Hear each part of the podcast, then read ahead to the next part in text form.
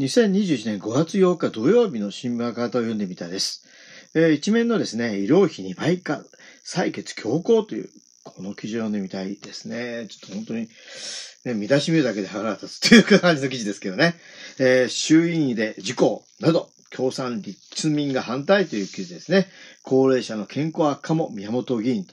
廃案へ世論を大きくという、そういう記事も載っています。75歳以上の医療費窓口負担に2割負担を導入する高齢者医療費2倍化法案が7日の衆院厚生労働委員会で強行採決され、自民、公明、維新など各党の賛成多数で可決し、日本共産党や立憲民主党は反対しました。共産党の宮本徹議員は質疑で受診抑制を引き起こし、健康悪化をもたらす負担増に尽くすのは絶対許されないと批判しました。まあ、関連記事は2面ということです。宮本氏は厚労省が持参した受診抑制と窓口負担の関係を研究した6本の論文のうち5本が受診抑制の結果を示していると指摘。特に糖尿病は治療中断が失明等の重度の合併症をつながるため、当初が採択した研究でも負担軽減こそ必要だとと提起していると指摘し、厚労省は真逆のことをやろうとしていると追及しました。田村義久、厚労省が年収200万円以上、単身世帯などとした2割負担対象は低所得者等にならない範囲だと強弁したのに対して、宮本氏は、貯金がない世帯や病気がちで医療費がかさむ世帯など、個別の実態を見るべきだと批判。すでに3割負担の現役なのに年収383万円以上、銅がある世帯でも受診控えが起きていると指摘し、2割負担化でさらに大きな健康悪化をもたらすのは費用を見るより明らかだと正しました。宮本氏は、後期高齢者医療制度の国庫負担率を下げてきた政府の責任を追及、厚労省の、え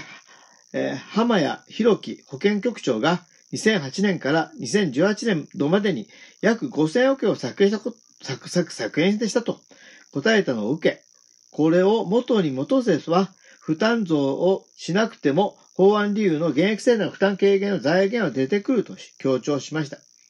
宮本氏は強行採決後、5回の審議で窓口負担増が健康悪化につながることは、を政府は否定できなかった。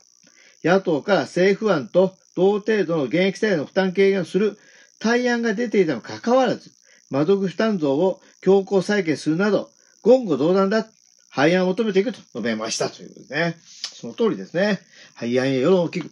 えー、高齢者医療費2倍化法案の衆院厚労委員会のでの強行採決に抗議する行動が7日、衆院第二議会前、議員会館前で行われました。参加者は、コロナ禍での2倍化の2倍化止めると書かれたプラスターや横断幕を掲げてアピールしました。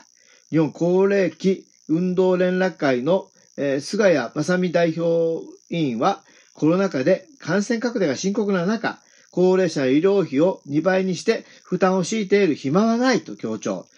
全日本民連の久保田直樹、えー、常駐理事は、全日本民連の調査で、約3割の高齢者が医療費が2倍になれば受診を控えると回答したことを、えー、紹介。2倍化を強行することは、すべての国民に健康で文化的な生活を営む権利を保障する憲法